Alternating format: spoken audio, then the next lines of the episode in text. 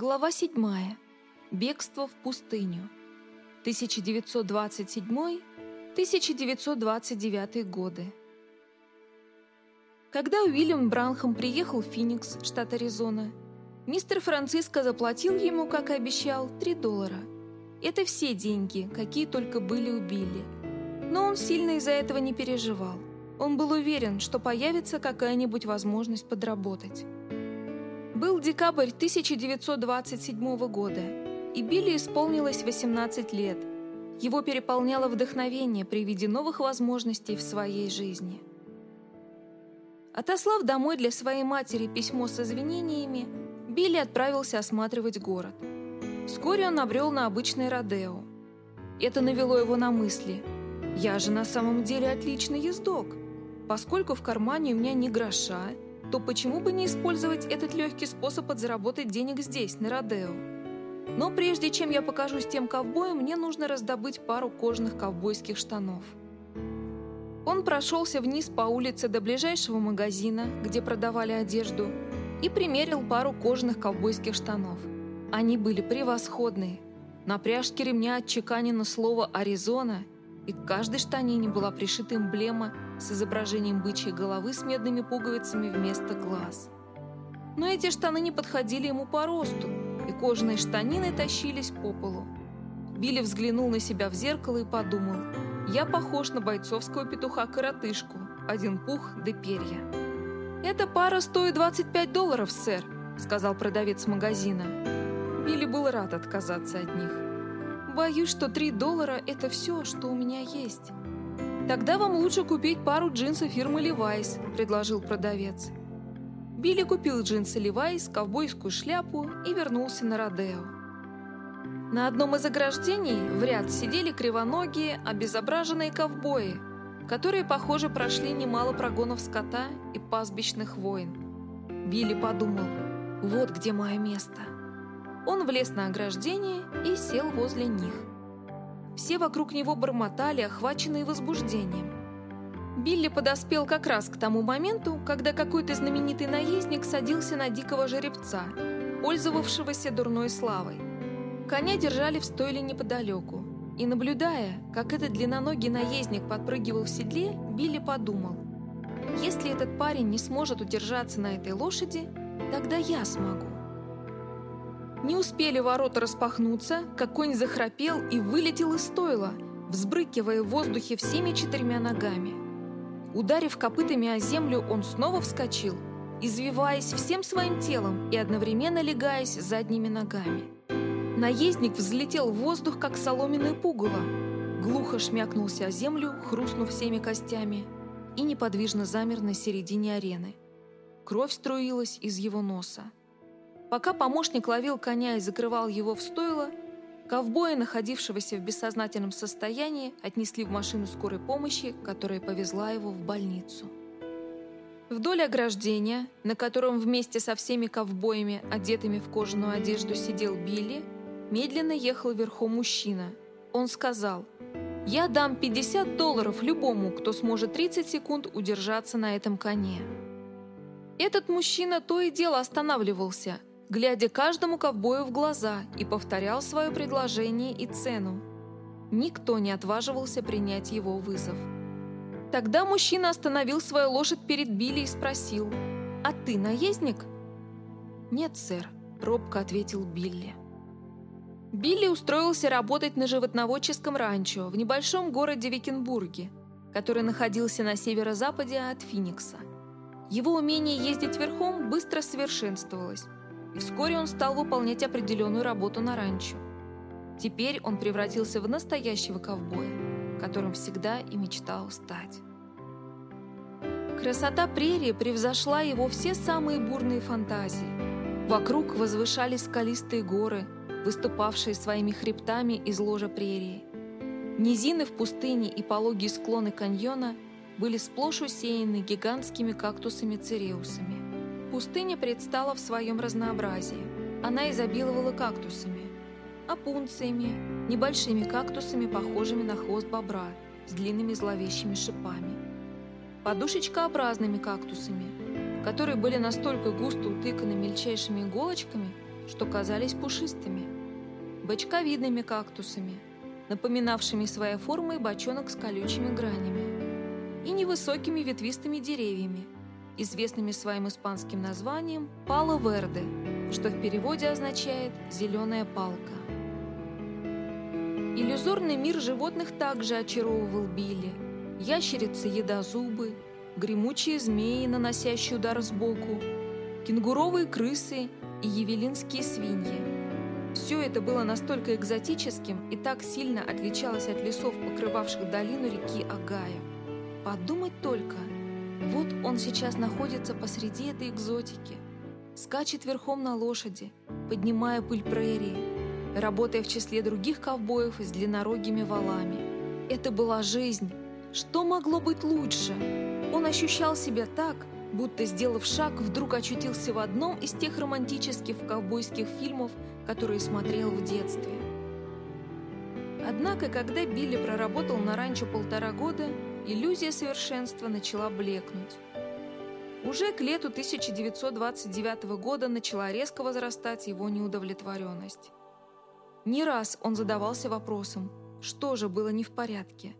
Он приехал в пустыню для того, чтобы найти покой и удовлетворение, но почему-то покой и удовлетворение ускользали от него.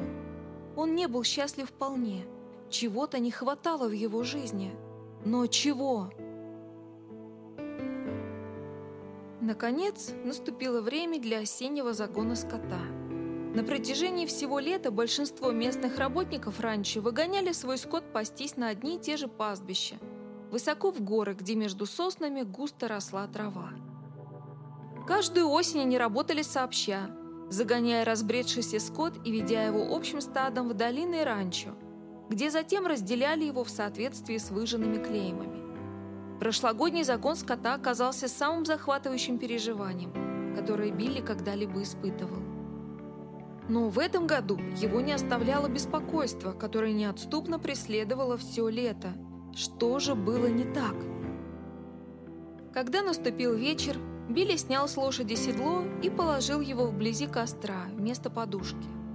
Поужинав, он оперся на седло, чтобы наблюдать, как солнце медленно скрывалось за горами, испуская яркие лучи оранжевого, розового и алого цвета.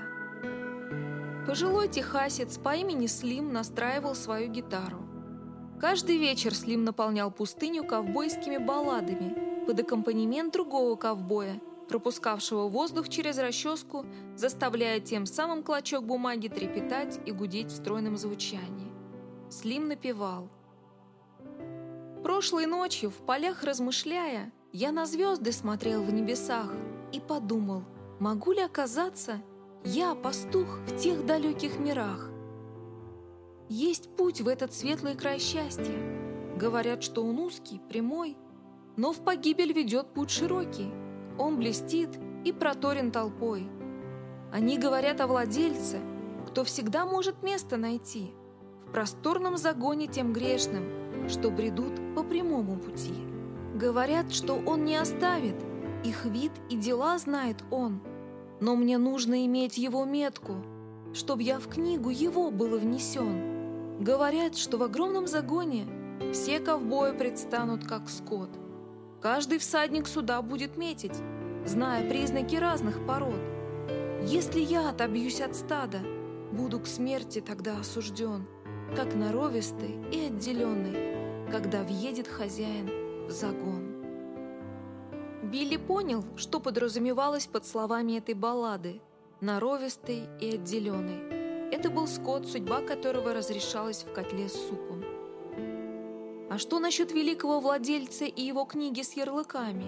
Билли задумался, уж не это ли так сильно тревожило его? Не имело ли это что-нибудь общее с Богом? Слим стал наигрывать другую мелодию. На этот раз стародавний церковный гимн. Там, на кресте, где Христос страдал, где о прощении я умолял, там Он меня кровью оправдал. О, хвала Ему! Слушая ту спокойную, протяжную мелодию, Билли почувствовал отчетливую боль в своем сердце. Он повернулся и натянул одеяло на голову, оставив открытыми только глаза и нос. Звезды, казалось, были так близко над горами, словно их можно было брать руками. В непрестанном шепоте ветерка, ласкавшего хвою сосен, Билли казалось, что слышит голос Бога, звавшего его, как он звал своего первого сына, сбившегося с пути. «Адам! Адам! Где ты?» Спустя три недели загон скота закончился. Ковбои отправились назад на ранчо, чтобы получить свою зарплату и прочитать присланные письма. Билли ожидала письмо от его матери, пришедшее, как показывал почтовый штемпель, несколько недель тому назад. Среди всех новостей она упомянула, что Эдвард очень болен. Билли не принял это близко к сердцу, полагая, что его брат всего лишь простудился или заболел гриппом. В тот же день в полдень все ковбои поехали в Феникс повеселиться. Хотя Билли не испытывал праздничного настроения, как другие, он, тем не менее, отправился вместе с ними, чтобы сменить обстановку. Когда работники ранчо зашли шеренгой в таверну, Билли поплелся по улице в одиночку. В своем сердце он по-прежнему чувствовал беспокойство. Что же было не так? Он явно не соскучился по дому. Он полюбил Аризону, полюбил пустыню и наслаждался своей работой. Но почему-то он все еще ощущал внутри себя пустоту. Чего-то не доставало. Он не мог понять, чего. Он ненадолго присел, наблюдая за движением на улице.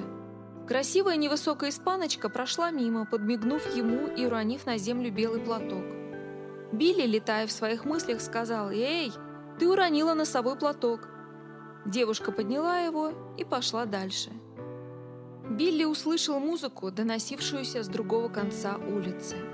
Он пошел в том направлении и очутился около пустой арены Родео. Там, возле конюшен, пожилой ковбой играл на гитаре и пел.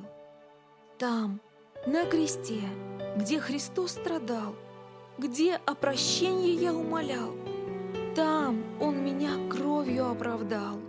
О, Хвала ему! Но этот ковбой пел с большим чувством, чем Слим тем вечером в прерии. Этот пел гимн так, будто он прожил его. Слезы текли по его рябым щекам. К концу припева он повернулся к Билли и сказал, «Брат, ты не узнаешь, что это такое, пока не примешь этого прекрасного Иисуса Христа». И он снова начал напевать этот припев. «О, хвала Ему!» Билли, нахлобучив шляпу, ушел. Его сердце обуревали невыразимые чувства. К тому времени, когда Билли вернулся к таверне, его товарищи по работе на ранчо надрывали животы от смеха, стреляя из револьверов друг другу по пальцам ног, чтобы заставить один другого приплясывать. Они спорили на 5 долларов, что смогут пройти по прямой линии, хотя все были настолько пьяны, что едва держались на ногах. Билли затолкал их в машину и отвез назад в Викенбург. На следующее утро, когда Билл вошел в общественную столовую, ему передали записку, в которой говорилось «Билл, приходи на Северный Выгон, крайне важно». Папаша, пожилой объездчик одинокой звезды, ждал его у ворот загона. «Боюсь, что у меня плохие новости для тебя», — сказал он и вручил Билли телеграмму, в которой сообщалось следующее. «Твой брат Эдвард умер вчера ночью. Немедленно приезжай домой». Эта новость ошеломила его. В его семье это была первая смерть. Он отвернулся от папаши и устремил взгляд на желтую, выжженную солнцем прерию, в то время как слезы катились по его щекам думал о том, какой тяжкой была жизнь для них обоих в детстве. Ходили в школу, не имея достаточно одежды, без учебников, письменной бумаги или карандашей, а подчас дома не хватало и еды. Тут Билли вспомнил, как украл ту увесистую пригорошню жареной воздушной кукурузы у своего брата. О, если бы он только мог вернуться в прошлое и прожить тот момент по-новому. Он ни за что на свете не украл бы такое лакомство своего бедного голодного друга. Но он не мог прожить это заново. Теперь он даже не мог попросить прощения. Эдварда уже не стало. Билли задался вопросом, а был ли Эдвард готов встретиться с Богом? И тогда эта же мысль пронзила его. «Что насчет тебя? Готов ли ты сам пойти навстречу с Богом?» Билли вернулся в Джефферсонвилл на похороны. Преподобный Маккини сказал в заключении своей проповеди.